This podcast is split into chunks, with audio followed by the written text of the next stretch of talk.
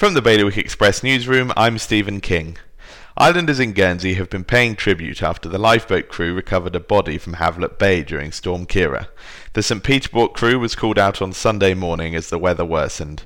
Guernsey police later confirmed a man's body had been recovered, but he has not formally been identified yet. The Jersey patient put in quarantine and tested for potential coronavirus last week has had their results come back as negative. The confirmation came from the health department this morning. Today marks the start of 18 days of balloting for the RCN to see whether its members working in Guernsey want to go on strike.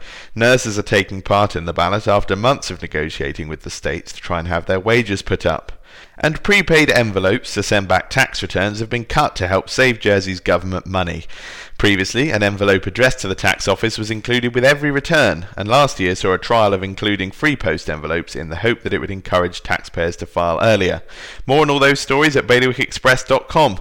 Today's weather, exceptionally windy with storm force gales expected to last the rest of the day. Bailiwick Radio News.